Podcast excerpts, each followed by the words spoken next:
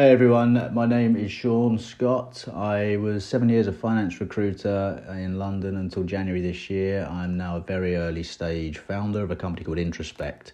We're looking at bridging the gap between students and mental health resources. But I'm here today just to talk to you briefly about what mental fitness means to me.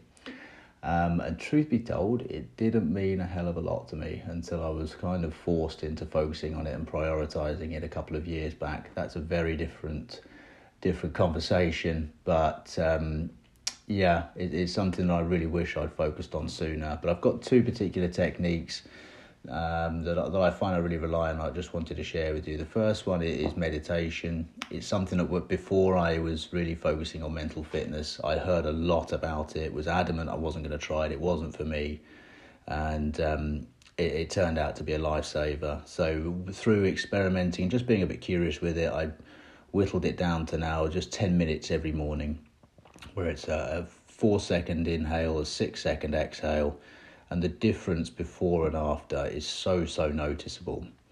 I feel like the anxiety and the tension has gone from my body, and I feel much better equipped to take the day on. So, so that's all it is. Um, just ten minutes every morning. I'm very, very reliant on that. Uh, the second one is again something equally I never thought I'd try is running running for me represented something very, very different on which I could measure my sort of success personally, other than work.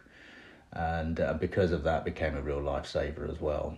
Um, I was kind of forced into it through getting in, getting into the London Marathon through the ballot first time. So uh, yeah, shocked into action, but um, it's something now that I just couldn't be without. And it's strange. I, I look back and I just think I find that two two things that I was adamant I wasn't going to try have turned out to be two of the, the, the biggest sort of life changes for me and now things that I couldn't be without. So I think that's what I'll sort of leave you with is that if you are looking to experiment with your own mental fitness, you want to improve it, just be a little bit curious and be open to what potentially could make a real difference, even if you don't feel that it will.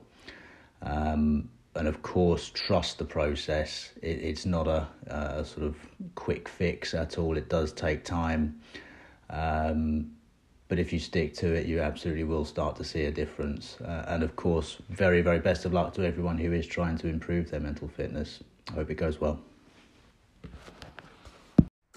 If you'd like to be featured on One Minute Mental Fitness, head to mindful.com forward slash podcast and share what you do to look after your mind.